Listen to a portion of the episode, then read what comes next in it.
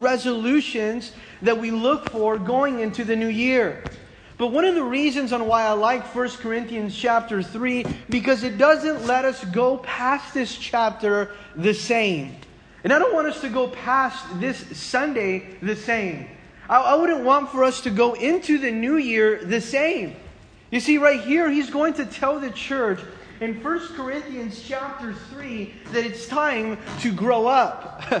Man, isn't that amazing when you, somebody tells you and it's time to grow up and you start to think, well, I thought I was already grown as it was. But why don't you turn to your neighbor right now and tell him it's time to grow up? It's time to grow up. You see, it's kind of funny when somebody tells you. But when we see it here in 1 Corinthians chapter 3, we see that what he's trying to do here, what Paul is looking to do, is he's moving the church from spiritual defeat to spiritual victory. Isn't that amazing? Because maybe you've had some spiritual defeats in 2018. Well, he's moving the church from spiritual defeat into spiritual victory. I don't know about you, but I want this year, this next year coming up, to be the year of spiritual victory in our lives. And it only happens as a church as it would first happen in our lives individually. But you know what spiritual victory requires? Spiritual victory requires holiness in our lives. Because it, it, it, requires that we focus on the Lord and giving Him all the credit, all the glory in our lives, and that we let the Holy Spirit take over. Let's read 1 Corinthians chapter 3, verse 1 together. And it says, And I, brethren, cannot speak to you as spiritual people, but as to carnal, as to babes in Christ. I fed you with milk and not with solid food, for until now you are not able to receive it. And even now you are still not able, for you are still carnal.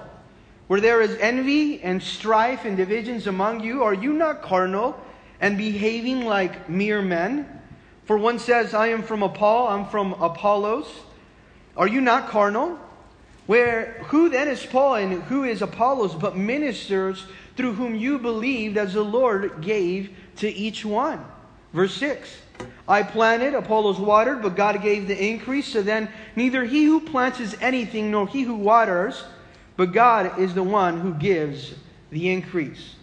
Now, he who plants and he who waters are one, and each one will receive his own reward according to his own labor.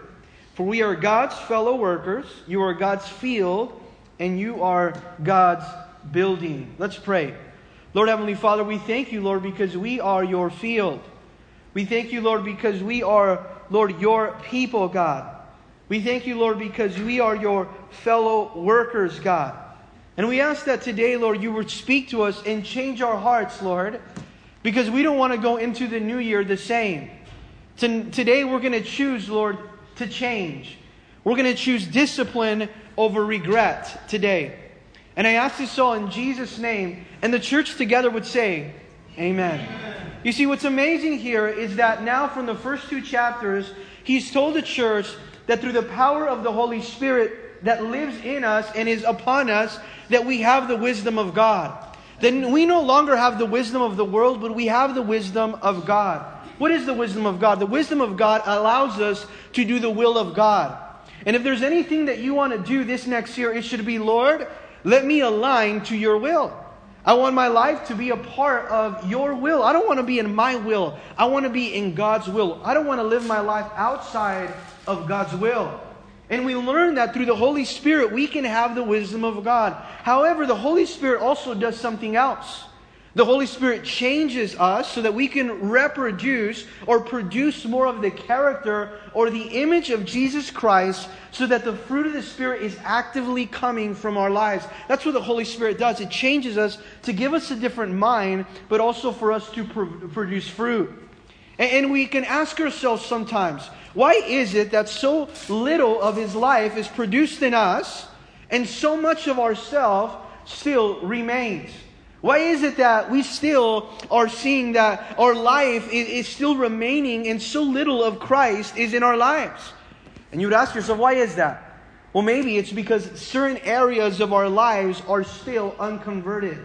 Maybe there's an area of your life today that you you think is unconverted still, that you haven't given it over to the Lord in this area of your life. You're still battling with it. You're living in defeat still because this area has you under bondage and you have not been delivered yet.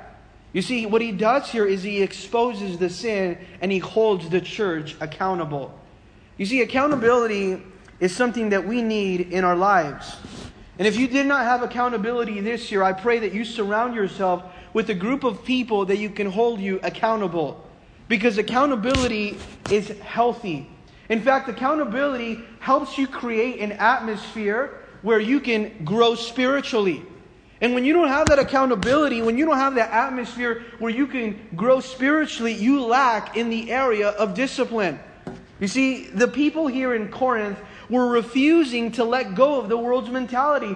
They were battling with the world's mentality in the church. And they wanted to live like the natural man. You know what the natural man was? The man that wasn't regenerate from the Holy Spirit. The man that doesn't have the Holy Spirit. That's the natural man. We learned about the natural man. He doesn't have the Holy Spirit. The spiritual man, the Holy Spirit is constantly transforming that man to be more like Jesus. But then today we talk about the carnal man. You know, you know what the, the difference is? The natural man doesn't have the Holy Spirit. The spiritual man has and is consistently being changed. And the carnal man maybe had had an encounter with the Holy Spirit, knows to do better, can do better, but chooses to disobey. That's the carnal man. And he's living a life as a natural man without the Holy Spirit. Have you ever been in a place maybe in life where somebody wronged you? Maybe somebody hurt you. Maybe somebody did something to you that, that you felt betrayed. And you automatically react and say, it's only natural of me to feel this way. Well, it's only natural that this would bother me. It is only natural that this would really affect me this way. Well, that's the natural man speaking. You see, the spiritual man would say, even though I was treated this way, I'm going to forgive. Even though they said this about me, I'm going to love. Even though I have been hurt, I'm going to be healed by the Spirit of, Spirit of God because I choose not to live as the natural man or woman, but I choose to live like the spiritual man or woman. And today, as we even prepare our hearts for communion, that which we will take later on, we have to learn that God's called us not to live in a low level of Christian living. And maybe today we've lived such a low level in the Christian life. And you know why that happened in the church? Because there was sin going on in their lives. And sin will always hinder your capacity and limit your spiritual growth every single time. And what he does here, as he goes to verse 1 and he's telling them, I want you to expect more from yourselves. And I want you to also, if you take notes, to expect more from yourself this next year. When it comes to your spirituality, when it comes to your holiness, when it comes to your faithfulness or your commitment, that you would expect more from yourself because the Spirit of God works in you. And He confronts them, He confronts their condition, He confronts their behavior, and He says, You need to learn to expect more from yourself because the Spirit of God is working in you and because you have the mind of Christ. And when you have the mind of Christ, it should change everything about you. It should change your decisions. It should change your choices. And this next year, I'll tell you, we cannot afford to be passive Christians and expect spiritual growth. You know what a passive Christian does? Well, I don't really have to pray. I can pray another time. I don't really have to read my Bible the entire year. I, I can just read it as I have time or as that's convenient. I don't really have to go to church more than one time a week. I don't have to do that midweek study thing. That, that's not for everyone. And we become passive Christians. You see, our passive Christianity will lead us to spiritual dormancy. And we will not grow. In fact, we will become carnal. In fact, it will lead us away from the Lord. And, this is so important that, that we learn these disciplines because I'll tell you this discipline never happened on accident. You can never say, I, I, I was just so disciplined on accident. As a disciple, we need discipline. And it never happens on accident. Discipline always happens on purpose. Discipline is always intentional. And discipline, what it does, it shapes your decisions, it shapes your choices so that you do God's will. That's what discipline does. And either your choices and decisions will shape you, or you will shape your choices and your decisions according to God's will. And this is so important because we're going to learn about this attitude. An attitude, the decisions, and the choices will determine your maturity as a believer of Jesus Christ. You see, the carnal Christian, Alan, Rad, Alan Redpath said it once best. He said, The carnal Christian is a child of God. The carnal Christian maybe is born again. And maybe they're on their way to heaven, but they're traveling on third class. Have you ever traveled and you thought maybe, you know what, that first class, they go in first, they're so excited. The second class, maybe they're traveling business and, and you're waiting for them to call your, your ticket number so you can finally go and you're traveling on the last class. That's the carnal Christian, the low level of Christianity. You see, maybe the Holy Spirit is living in you, but you're still mastered by the flesh. Today, we hope to come to the cross so we can put to death the flesh, so that we can not miss out on the abundant life that Jesus spoke about. Jesus said, I've come to give you life and to give it to you abundantly. You see, the enemy, the world, our culture wants to rip you off from the abundant life. And they'll uh, tie you up through sin, through culture, through deceit, through the lies of the enemy. We start believing in the lies because we're not filling our mind with the Word of God and with prayer and with fellowship and with accountability. And then we start to believe the lies of the enemy. And soon enough, we're, we're pushed away from the presence of God. See, what did Jesus say through the churches in Revelation? He says, You're either going to be hot or you're going to be cold because if you're lukewarm, I'm going to spit you out of my mouth. And if there's something that we don't want, it's to be lukewarm. Maybe we were lukewarm last year. Maybe we, our commitment was, were very low. Our expectations when it came to our faith, when it came to holiness, were low. But we want to go into this new year with higher expectations for ourselves because we are a people of God's Word. And today we choose to renew our commitments with God. You see, this is so important because he tells the church one thing. You should be stronger now. You should be more mature now. You should be able to grow up now, yet you're not. And it says in verse 1 I, brethren, cannot speak to you as spiritual people, but as to carnal, as to babes in Christ. You see, he goes up to the church, he says, You brethren, he calls them brethren. You know what that means? That means that they were indwelt by the Spirit of God. These were Christians he's talking to. These were those that were equipped with the Spirit of God. However, they were acting, they were behaving just like the world. And just imagine here, we as a church, we have the Holy Spirit to equip us, to give us the power, to give us the resources, yet it doesn't transform or change our lives. There's, there's something going on here. You know what limits the Holy Spirit in your life? Sin. Because the Holy Spirit will not share the space or the room in your heart with sin. He will, he will not do that. The Holy Spirit is holy, He's perfect, and He wants all the space of your heart. He's not going to share it with pride, with sin, with ego, with secret sin. He's not going to share it with that. And He's saying, I, brethren, could not speak to you as spiritual people as if you were God's people, as because you wouldn't understand it, because you wouldn't get it, because you would not appreciate the value. In fact, it says in verse 1 but as to carnal or as to babes in Christ. You see, he describes two different types of people. He said, I had to talk to you as if you were carnal people or as if you were spiritually immature. Just think about that. Just imagine that. That word carnal, it's translated into the Greek word sarkaino, which means fleshy. Fleshy, that's what it means, carnal. It means that you're always giving into your fleshly appetites or you're characterized by the flesh. It speaks of someone who can and should do differently, but chooses not to. That's a person that's carnal, that's dominated, that's mastered, that's driven by sin instead of driven by the Holy Spirit, that believes the lies of the enemy, that is investing in their flesh. And it says, You have been a carnal Christian. You see, we should say no to a carnal Christianity today. Because here, what he's talking to, uh, us, and he's telling the church, You have given no evidence that Christ is living in you. You have given no evidence that you have been growing as a disciple as a Jesus, of Jesus Christ. In fact, we must never be content with being a baby all our spiritual life. And maybe you've been saved for a year or two or a few months. You've been coming to church. You've been receiving God's word. You should never be content with being a spiritual baby or living in spiritual infancy for a long time. Just imagine a baby in his diapers at four, five, six years old. You know, I have a one and a one year old, and every time I have to step in and change the diaper, I wonder when is he going to grow out of this? Because I want to see him mature, I want to see him grow. You see, think about us as Christian believers coming to church with our Bibles every day, but still wearing the spiritual diapers.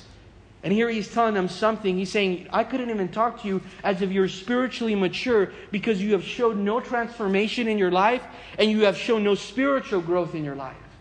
In the New Living Translation, it says, Dear brothers and sisters, when I was with you, I couldn't talk to you as I would to spiritual people. I couldn't even talk to you as spiritual people. I had to talk to you as, as if you belonged to the world or as that you were infants in Christ. You see, they were living in defeat because they were still in bondage to habitual sin.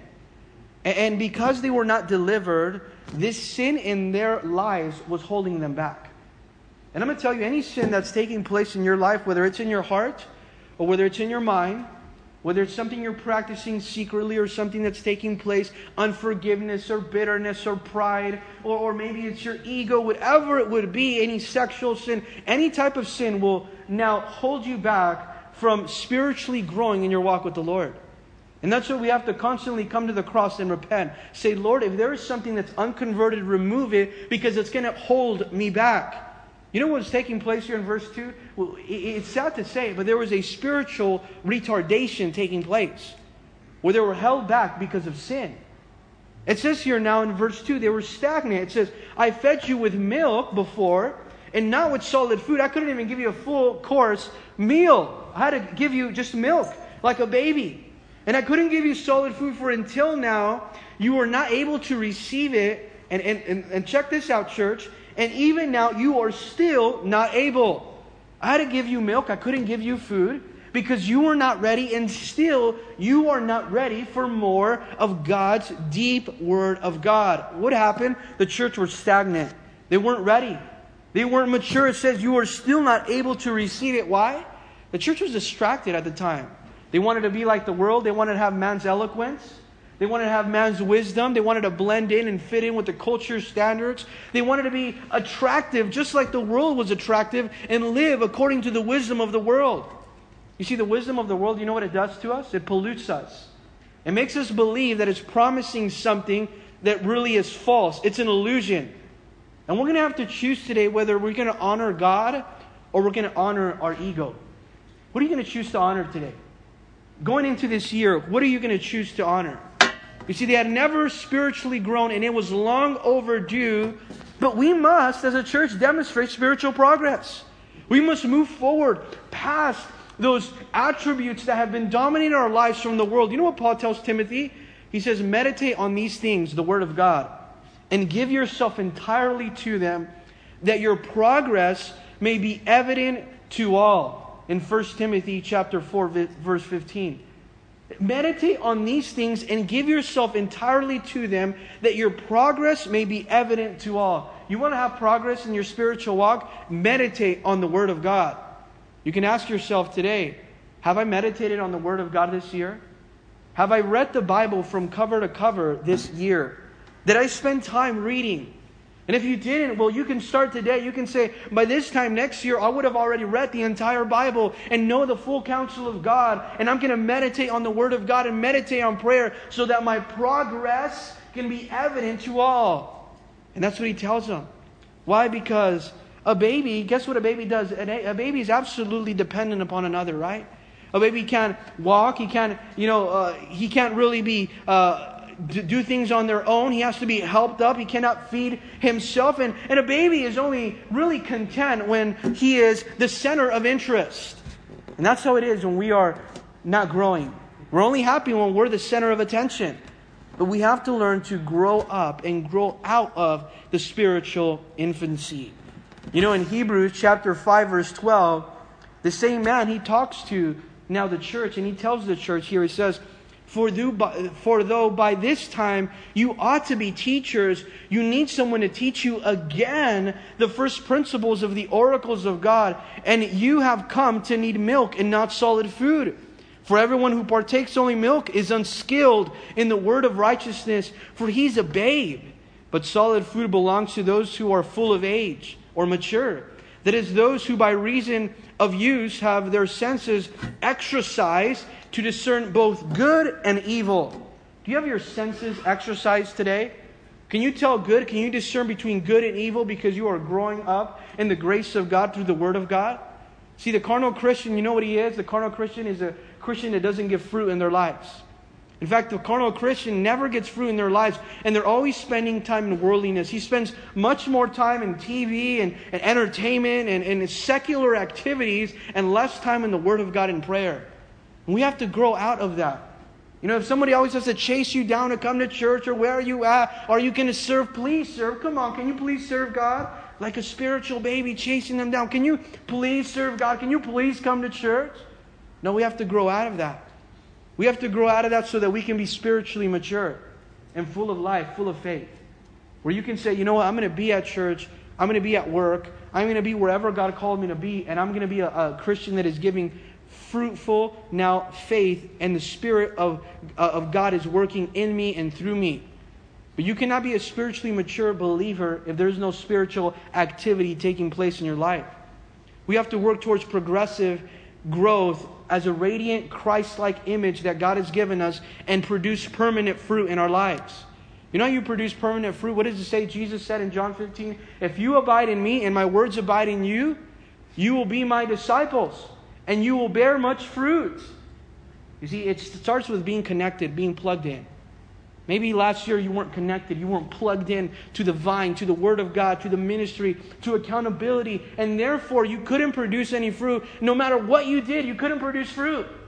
But now we know that we can grow out of that as we're connected to the vine, to Jesus Christ, to prayer, and to His Word. And know this that our life is called to produce fruit. He said, And you will bear much fruit and then you will be my disciples. That means if you're not bearing fruit, can you call yourself a disciple? You really can't because disciples are called to bear fruit. And he said, You've been a Christian long enough to know better, so you should now do better. And I want you to get that exhortation to heart today. You've been a Christian long enough to know better, so now do better. And in verse 3 it says, For you are still carnal for where there is envy, strife, divisions among you, are you not carnal and behaving like mere men? He's saying, Are you not basically demonstrating the evidences of carnality? And there was a lot of sin going on in the church. However, look what he, he goes on and he talks about first. He talks about division because that was the, the one that was the strongest in the church at the time. In fact, it was birth, division always birth in pride. If you want to have a divisive home, guess where it's going to start? It's going to start because of pride divisive work, place at work, it's going to be because of pride. We have to humble ourselves because humility always gives birth to holiness. It always gives birth to unity. It always gives birth to the Spirit of God to work. And he says here, Aren't you just like the world? There's divisions among you, there's, there's strife, there's envy. It's all about your pride, it's all about selfishness. Aren't you not carnal, behaving like mere men? Aren't you just acting like the world? Aren't you still controlled by your old self? It's so sad when you see people that are controlled by their old self.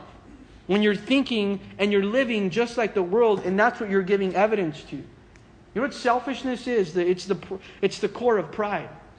That's exactly why today we need to humble ourselves and say, Lord, this year I don't want to go in with pride. This year I want to go in with humility. That way you can use my life. Because jealousy, quarrel, division, unforgiveness, and bitterness of heart, it, that's of the world. That should not exist in the church. And if that exists in the church today, then we have to repent from that and learn what, what it means to go to the cross because the cross is a place of love and the cross was a place of forgiveness. You know why we don't forgive people? Why we don't love people? Because we stepped away from the cross and therefore it's what I want. It's what my desires want. It's what my will wants. And therefore we don't know how to forgive. We call ourselves Christians, but we're just Pharisees. We don't know how to forgive. We don't know how to love. We, we hold our pride. They did this to me. But look what he's saying here. Why is there divisions among you? Why is there divisions in the church? That's proving only that you are carnal. You're just like the world. The New Living Translation reads this. It says, You are still controlled by your sinful nature. Think about it. You're still controlled by your sinful nature. You become jealous of one another. You quarrel with each other. Doesn't that prove that you're controlled by your sinful nature? Aren't you living just like the people of the world? There's, there should be a difference in our character. There should be a difference in our conduct. Why? Because we've come to the cure, and that's the cross. See, if you've stepped away from that cure that is Jesus, the centrality and the totality of Jesus, you're going to find yourself spiritually sick and bankrupt because you stepped away from Christ. In Galatians chapter 5 verse 24 it says this, and those who are Christ, if you belong to Christ, they have crucified the flesh.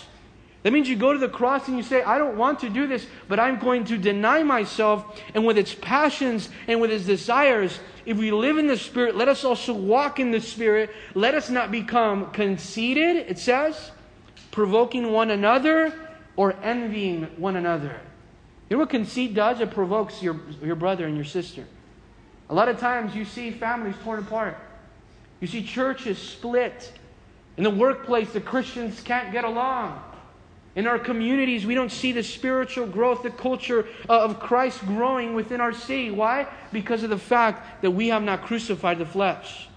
The only place for your passions and desires to be at, it's at Calvary when you nail them to the cross.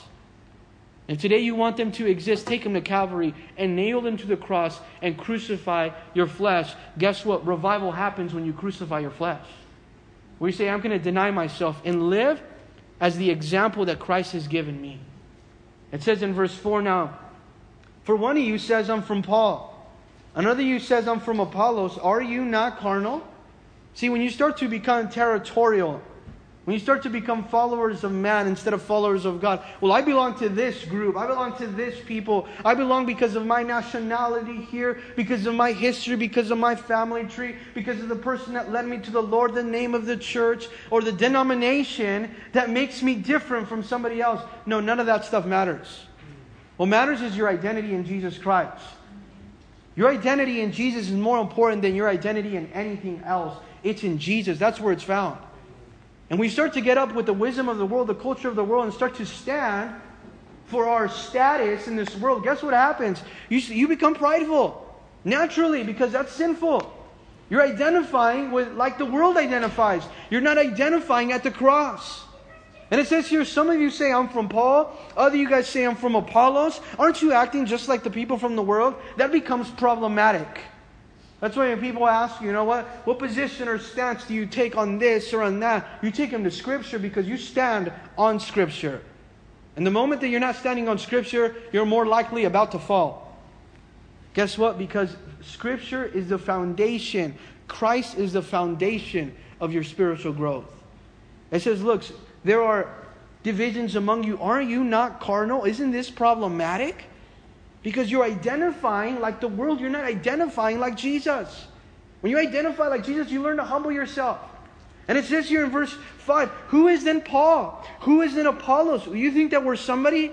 You think that because you have your little clique over here, or your church, or the brand that you're starting that, that makes you, you're that little clique and makes you better than anyone else? It makes you nothing. Uh, you think that we're something because of the divisions in the parties? This is a ridiculous imitation of the world. This is a ridiculous imitation of the world. You weren't supposed to be like the world, he says. He says, Who are we now? Who, who are we? He's telling them that. Aren't we just ministers through whom you believed as the Lord gave to each one? We're nothing. We're nobody. Aren't, aren't we just now servants? It's sad when you go to church and you find out that the church creates celebrities. And people walk out, walk around church with their chin up and their chest out, thinking they're somebody. We're nobody. God is everything. And if we don't come to church understanding that, then we miss the mark completely. The church is not to culture or to, to build your fan base. It's not for you to have a community of people that respect you. It's that there will be a community of people that fear and respect God. And look what happens here in this very verse. It says, We are just ministers. That word minister means we're just servant or slaves. We're just a servant slave. We, we, we are not here to, to create followers for ourselves. You know what people in carnality always want to do? When you're living in carnality, you give evidence of self centeredness. And you have a secret motive or agenda. It's all, always about you. And if something goes against or interrupts your agenda, you get upset. Because it's all about you. That's self centeredness. That's carnality. Oh, I don't like the way they said it. That's going to come in between my plans. You know, in James chapter 3, verse 16, he says, Where there is envy, where there is self seeking, exists, you what also exists there? Confusion, and every evil thing is there. Where there is self seeking, where there's carnality, the most demonic, dark things take place there because it's self seeking, it's confusing, it's divisive, it's not of the Lord. And that's why today we have to ask ourselves what is our motivation of our actions? What motivates you today? You see, because when self is the motivator, it has been said that Satan will be the rewarder. When self is the motivator, then Satan will be the rewarder. You see, when you try to build something upon yourself, you're looking at yourself, guess who's going to reward you? Satan will be the rewarder. You know when that happens and when you get your eyes off of God and you start to get your eyes off your, on yourself only? Your eyes are on yourself, and that's all it is. I don't care about anyone says. I don't care about God's word. I don't care about anything. It's so selfish. And you, you try to pretend like you're in God's will, but you're not in God's will. These people thought they were in God's will, but they weren't. They were carnal. They were completely outside of God's will. He says, We're just servants. We are just a vessel. As the Lord gave to us each work, we have been just doing that work. We're doing His ministry. We're instruments. As the Lord gave each one a work, we did that work. We were just obedient to what God gave us. And it says here this in verse 5 through whom you believe. It didn't say to whom you believe, it said through whom. We're just a channel through whom people believe, which is an extension of the love of God. And we better get that straight. So neither is he who plants is anything, nor he who waters, but God gives the increase. This is important because sometimes we think that man, the planter, that he, he's over there breaking through soil, he's better than the waterer. Or you know what, I'm planting, I'm putting the seed, and this guy just comes over here and he waters and, he, and it starts to grow, and he thinks that he's all big and bad. You see, I know God's called me to plant. And I have brothers that are pastors in the Lord that are young, and God's called them to water, and God's blessing their watering. But none of us are better. God's called me to plant, He's called me to break through soil, He's called me to really be there. And He's called them to water. Guess what? A planter needs a waterer, and a waterer also needs a planter. And guess what? It's neither the planter nor it's the waterer, but it's God who gives the increase. And sometimes we think, well, man, it's that planter that, that he's doing it. It's the technique. It's the style. It's what's in. It's because if you plant that way, guess what? Your church will grow as fast as it will if you water that way. Oh, you need to water the way they water. If we water the way they water, guess what? The church will start to grow. No, the church will not grow unless God grows it. And understand this we have different jobs, and maybe there's different results, but God is the only one that can get the work done.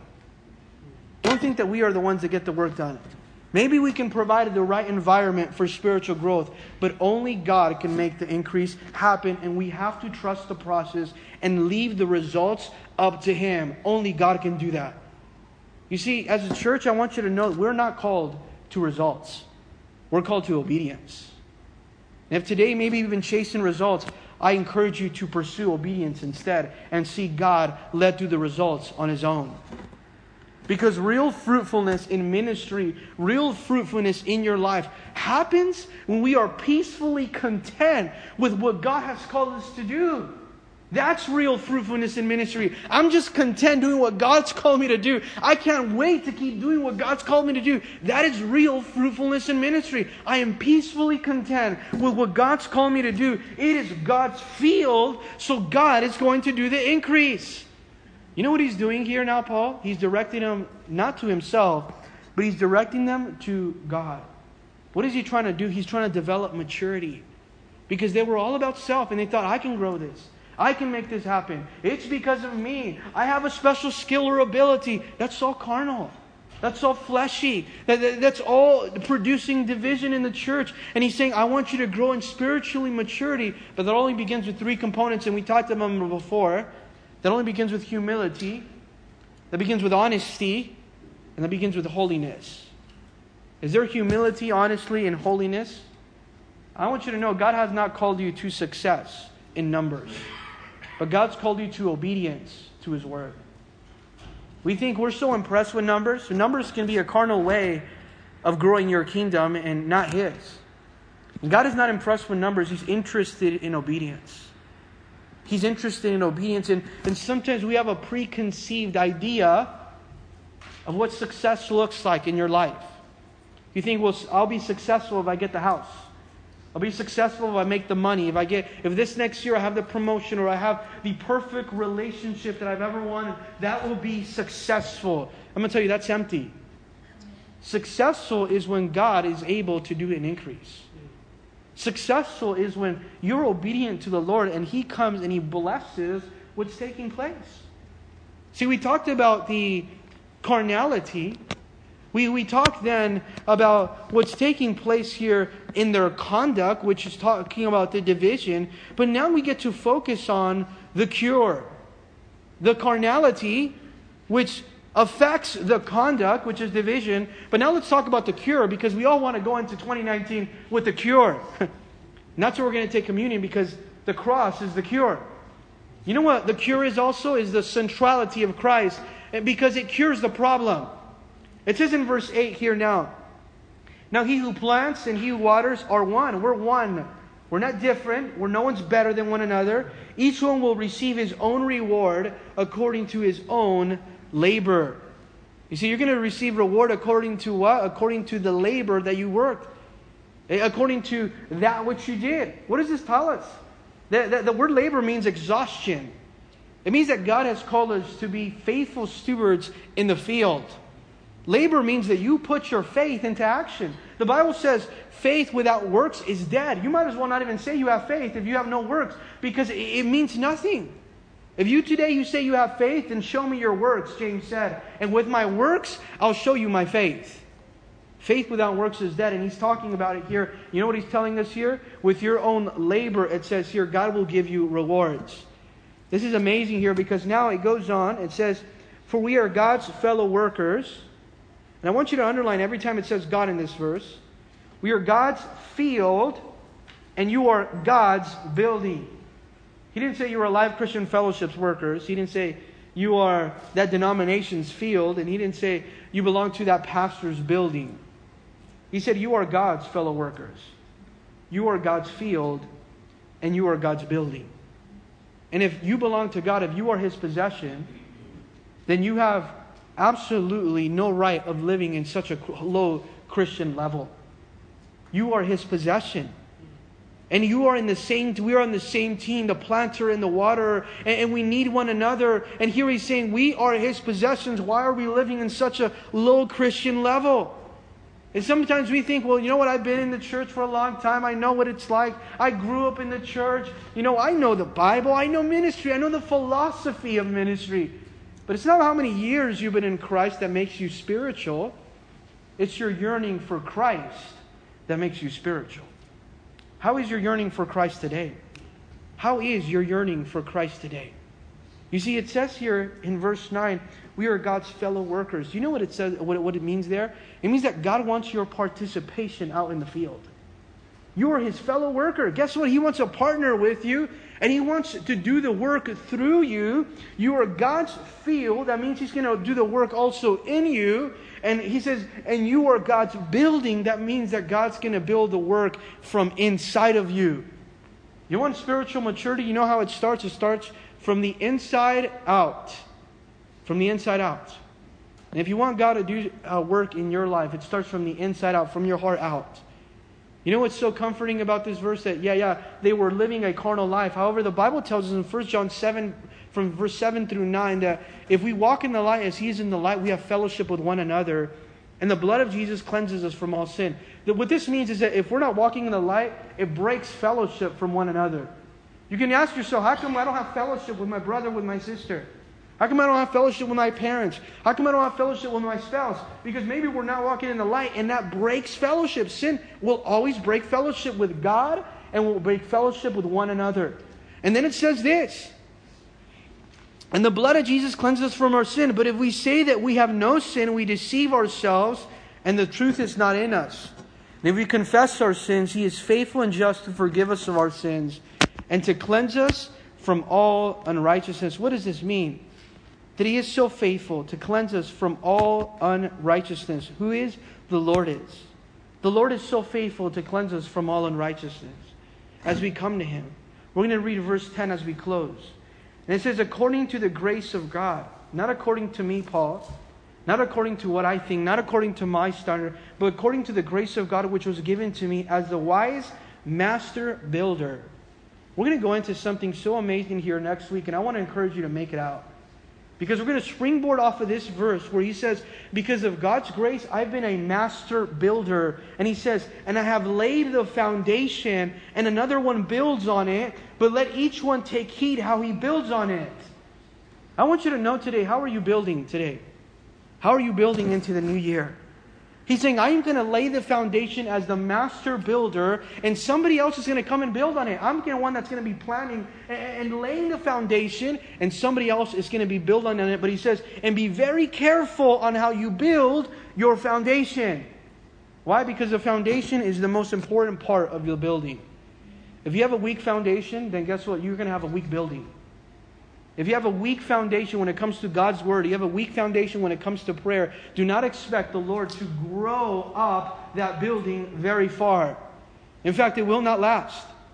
You want to have a fireproof life, a fireproof ministry, a fireproof home, a fireproof work environment and place. It starts with a foundation. And maybe the foundation was weak, so therefore everything else was weak. But your foundation will determine how far reaching and how strong the building is. You know what's awesome about when, when builders come to build a foundation? It's, it's incredible if you study how someone builds a foundation. Because when somebody builds a foundation, you understand that they, they, what do they do? They first go, they go first and they look at the land and they excavate da- deep into the soil.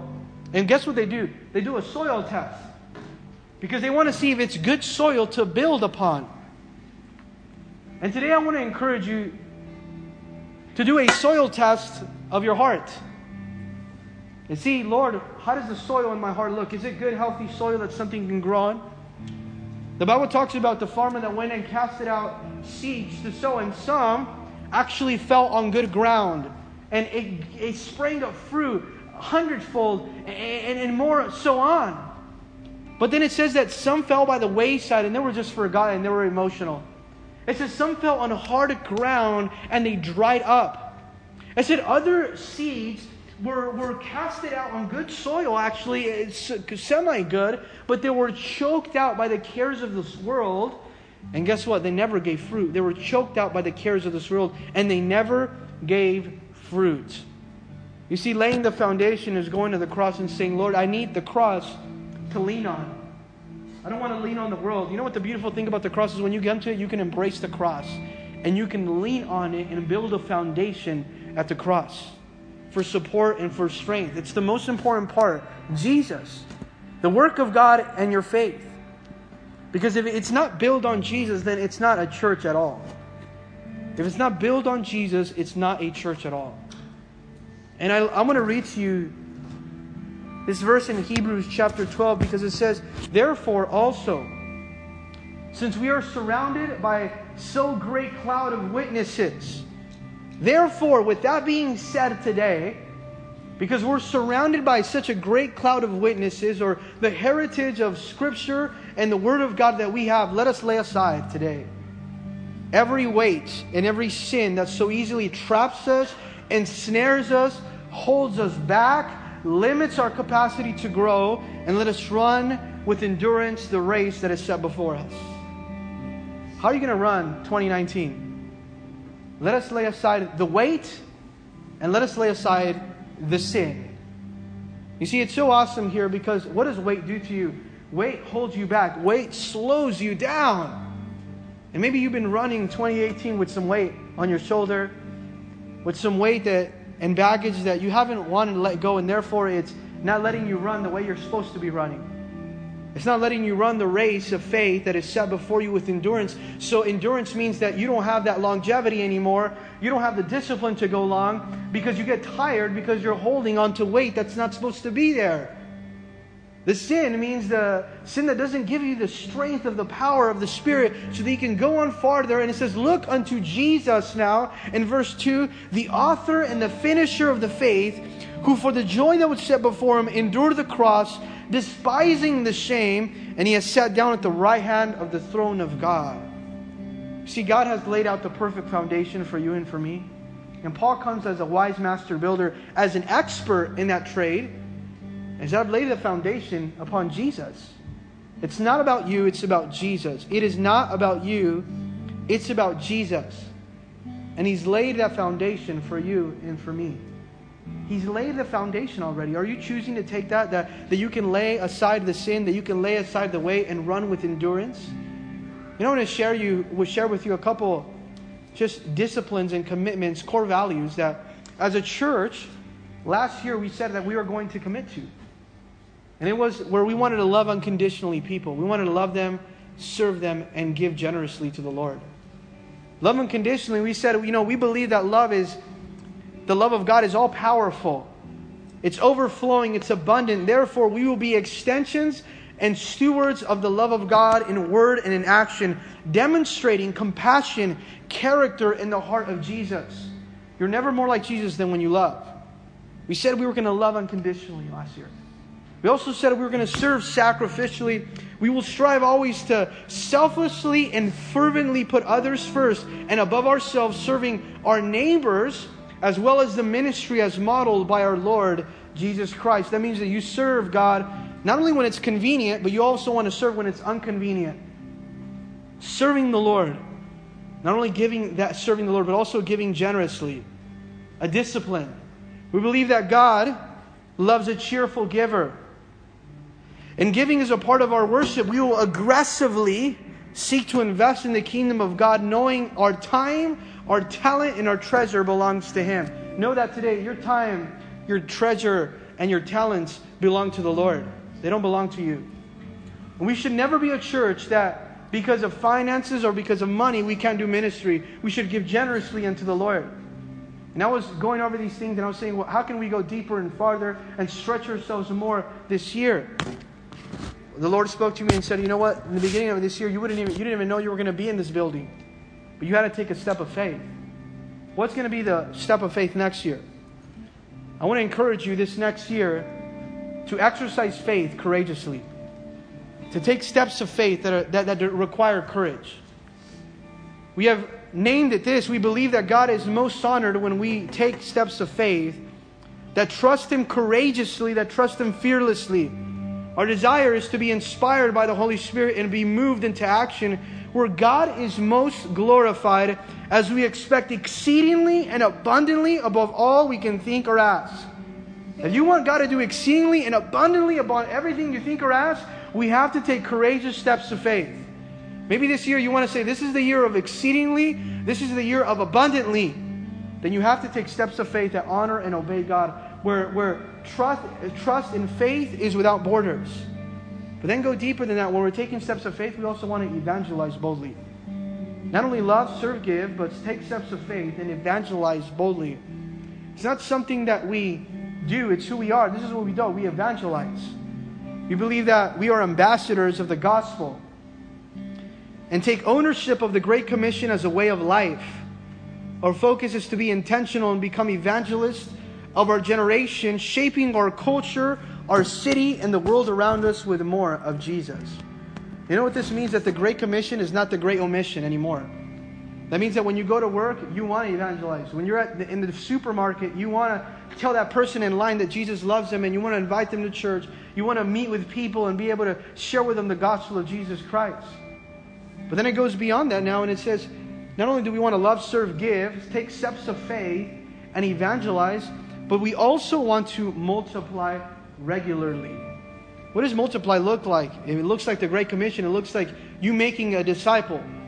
I want you to ask yourself today, right now, how many people did you lead to the Lord this year? And then how many of those people that you led to the Lord did you see get baptized? And you made a disciple. See, that's a disciple, one that leads others to the Lord and then leads others into discipleship. It's so important. We, we live with the responsibility of discipleship and teaching one another to be rooted and grounded, it says, in the love of God and in the Word of God. Our desire is that disciples will in turn make other disciples that organically causes the growth of the body of Christ while using our spiritual God given gifts. You know how you do this? You do this as you lay aside the weight and the sin that so easily holds you back. And today we want to go and ask the Lord to help us lay aside sin, lay aside weight, so that we can be lovers of people and lovers of God, so that we can serve people the way He served us, so that we can give generously without greed and give abundantly beyond measure, so that we can take steps of faith that honor God and glorify Him. So that we can evangelize boldly and the Great Commission would spread widely through our communities, cities, workplaces, and everyone would know that we are bold when it comes to the gospel, that we don't shy away from the opportunity when it comes to sharing the gospel. And then we go beyond that and we want to be disciples who in turn make other disciples that organically, what does it do? Grow the body of Christ. Because we've today chosen, made the decision to lay away the sin and the weight that so easily ensnares us. Let's go ahead and pray. Lord Heavenly Father, we thank you, God, today.